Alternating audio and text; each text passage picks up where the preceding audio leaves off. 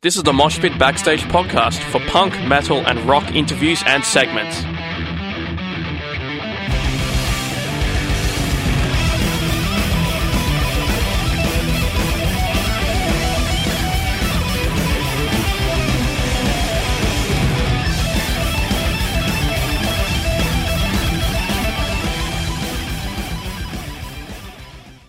So hey, you are here with Jacob from Mosh Pit on SYN 90.7 and we are joined with Josh Scogin who is one half of the 68. How are you doing today? I'm doing real good. That is real good. So I heard it's uh, nighttime where you're at right now. Yes, uh, I'm in uh, the United States and we are real close to the middle of nowhere. we are uh, just somewhere in, in the mountains. Um, but it's beautiful and it's uh yeah been a very pleasant drive through these mountains so Yeah. i have no complaints So your second record as the 68 comes out tomorrow. You're about to, you know, get on tour in Australia very very soon and you've been making just chaotic music since the very early start of the 2000s. How are you keeping up with all this after all these years? um i don't know how i'm keeping up with it but um you know songs keep coming and some people seem to enjoy them so we we meet somewhere in the middle and it's very uh it's a very pleasant you know spot for me to be in since i enjoy writing them and per- performing them you know And yeah, as I just said before, Two Parts Viper comes out tomorrow. How do you feel about it, and what can fans expect from this new record? Um, I, I'm very excited about it. Um, obviously, anything new and, and fresh for us is, is very, you know, exciting uh, uh, part of the process. But um, I, I don't know. I, I- it's hard to, to explain what people can expect from it. I mean, it's um, it's a journey. There's definitely uh, highs and lows, and uh, the the album was recorded over a seven month period. We we never had we we toured so much we never had time to go. Okay, we're going to write for this month and then record this month, um, which is how I've done every record ever.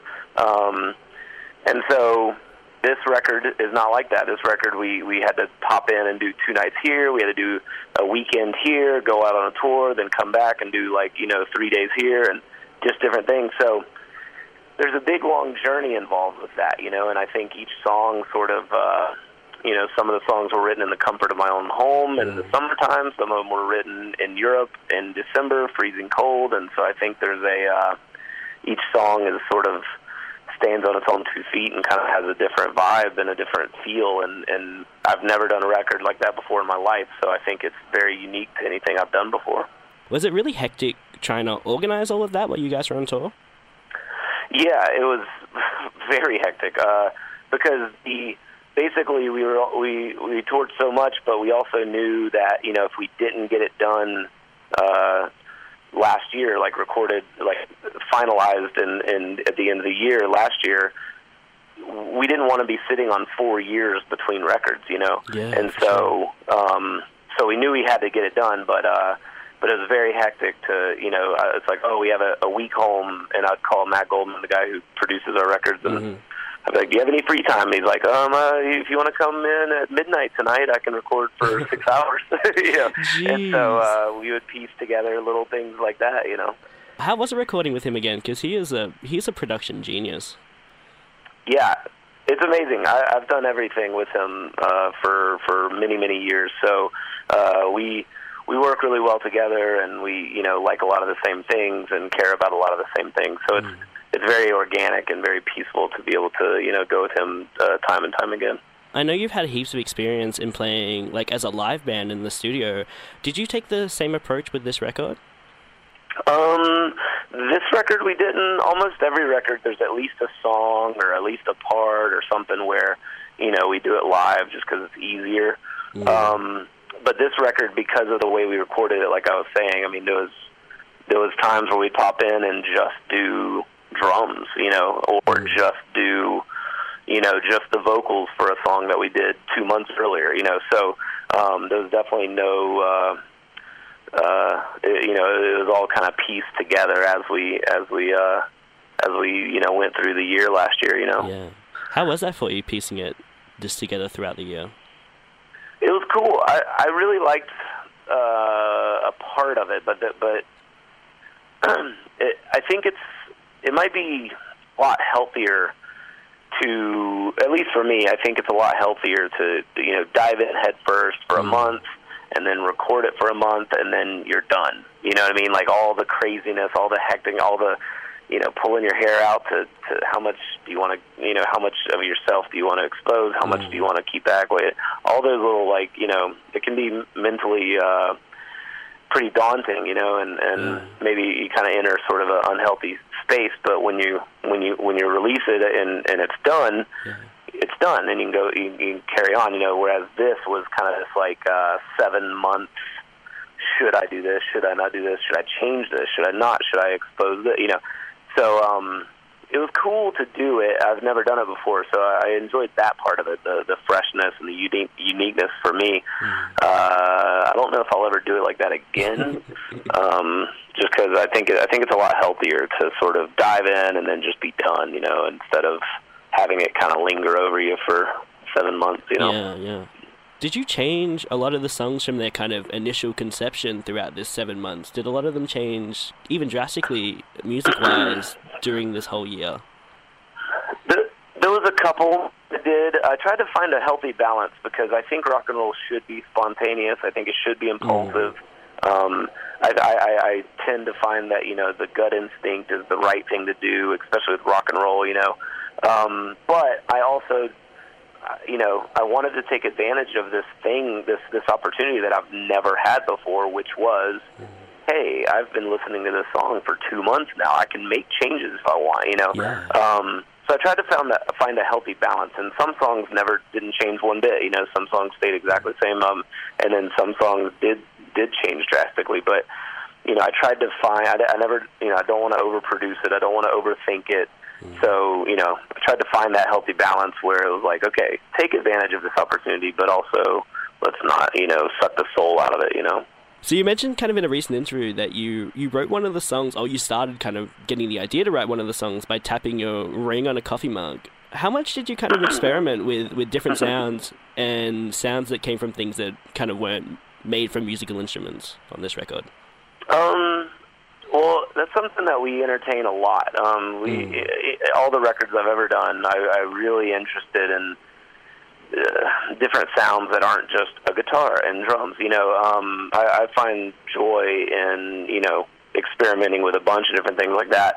And with the tapping my ring on a coffee mug, I mean, that's literally how the song got written. That's how it how it evolved. It, it was actually me actually doing that, and then I was like, wait, I kind of like this, so I need to really you know do a, a quick demo recording of this sort of idea. And then when we went to record the song for real, you know, we had talked about different things, different noises, different whatever, and, and at the end of the day, we just thought it was hilarious to keep it as is. So I literally grabbed a coffee mug and I took my ring that was already on my finger and I started tapping. so, um, you know, I, I, we just so that when you listen to it, you just think that's funny. That's where that came from, and it and it's you know it stayed true. You know, so. Yeah. Um, but yeah, I'm always you know trying to you know like uh, rub, you know I don't know rub do, do different things together and, Yeah. and see what that feel you know see what that's like and everything. In terms of the sound, I mean, I've only heard the two singles that have been released, but I kind of can't help but feel that there's a really personal tone that kind of comes through, and even the music itself can seem quite restrained for you at some points. So, kind of, how did this, like, I guess the stuff on this record and the tones in this record differ from the last 68 record? Um. Well, I think it all starts from the same place. You know, it starts from sort of this idea of passion and and, and sort of like a, an aggressive tone and a sound that you know sort of balances between grunge and blues and you know where does that where do we where do, where does it lie? But um, but there's definitely you know like I came to this record with a whole lot more knowledge um, of guitar pedals and and different guitar pedals I like, some I didn't like, and and uh, you know so I think there was uh, whereas when I was doing the debut record I was brand new to guitar pedals. You know, in, in previous bands I was just a singer and we never even did much with guitar pedals. It was just heavy all the time. So Okay. um, so our debut record was very, you know, like we're, we're uh, trial and error. Let's let's try this. Let's try this. With this record, I came to it with a whole bunch of, you know, a bag of tricks that I uh, was able to pick from, and and and some we kept, some we didn't. But you know, at least it was a, a good, healthy sort of starting point. You know. Do you think you know having that knowledge of pedals because they can be quite tricky at some points, and even being in a duo too? Do you think that helped expand the sound and kind of help that creativity flow a lot better than it would, you know, previously to this? Um, I think there's pros and cons. I think uh, I, I'm a big fan of sort of. I, I feel like I work better uh, with kind of less cooks in the kitchen, mm. so to mm. speak. But um, but at the same time, I think there's uh, you know there's always sort of that element of like, what if someone throws this curveball that everyone enjoys or whatever. But um, but um, yeah, uh, I think it was a very you know kind of organic process this mm. time, and, it, and it and it and it worked well. I wanted to ask, you've also kind of spoken about a dream that you had here in Australia when you were halfway through the record about a about a man in a suit. Did you want to go into that at all? And I was also wondering how much do kind of, I guess, uh, abstract experiences and dreams and stuff influence your work? And has it ever um, found its way into your work before? Um, I have had a couple dreams affect uh, different things here and there. Um, I wouldn't say it's the it, it's not what usually happens. Yeah. Um, but yeah, in a sense, um, that that's def- definitely where the the title come from. Uh, okay. But as far as like you know, um, I don't know, like affecting any of the music or any of the songs or any of that stuff, um, mm. it had very little little effect just because uh, we were probably you know almost halfway recording yeah. the record or whatever when it even popped up. You know, so. It's still it's still pretty cool. I, I like dreams. I, I, I, to me, I find dreams very weird and very you know very interesting. I don't Same. I don't fully understand them, but I like the idea because it's something something in your conscious or subconscious mm. is conjuring these things up, and I enjoy that part of it. You know, but uh, but it's also sometimes just really random, and yeah. you know, it's because you ate weird pizza that night that you had some weird dream, yeah. but all of it can be used for art. You know, so mm-hmm, definitely.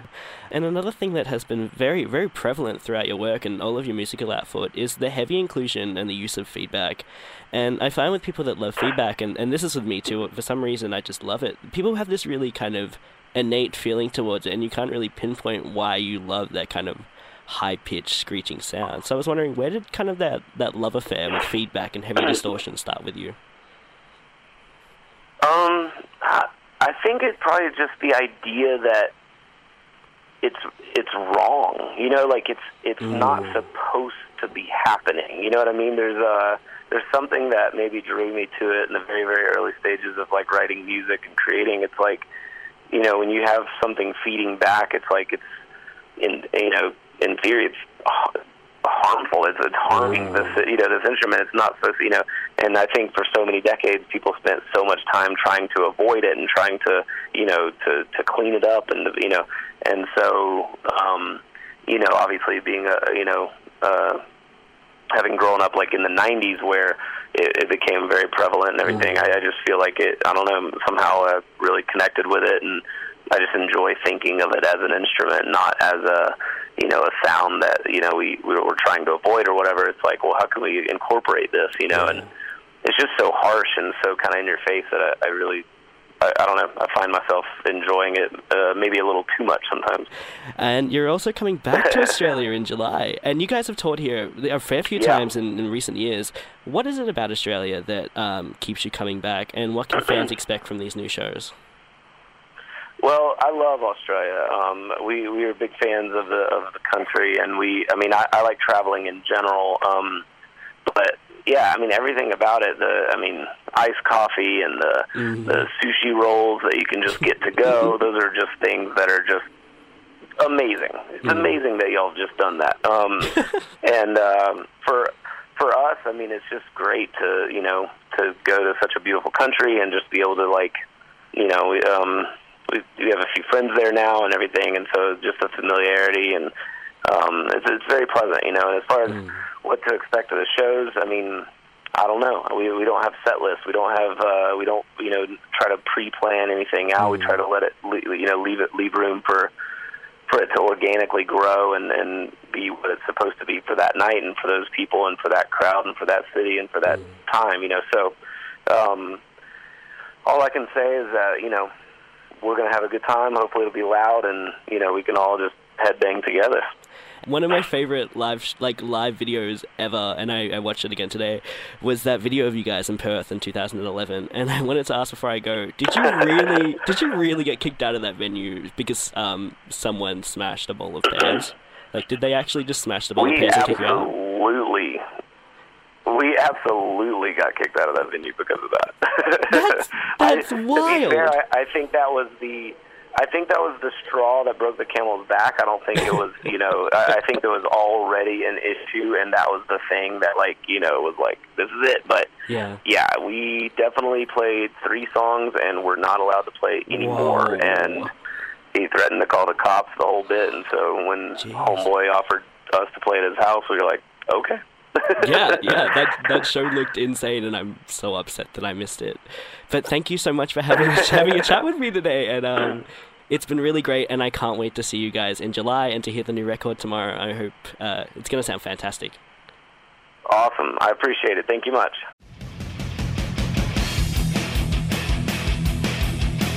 Thanks for listening to the Moshpit Backstage podcast. You can subscribe to us on iTunes and Omni. To find out more about the show, go to www.syn.org.au slash moshpit. Like us on Facebook at facebook.com slash moshpitonsin and follow us on Twitter and Instagram at moshpitsin.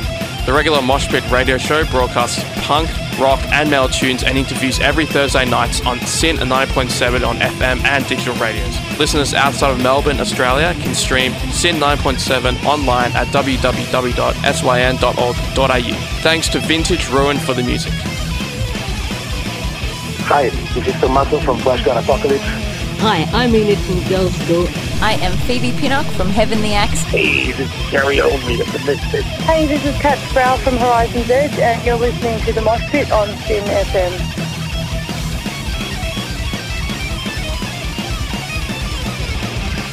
Hi, this is Einar from Leprous. Hi, I'm Virginia Lilly from the band Lily. This is Raul from 1349. Hey, what's up, everybody? This is Ali from Beaverhead. Hey, everybody, this is Charlie Benante with Anthrax, and you are listening to the Mosh Pit on SYN.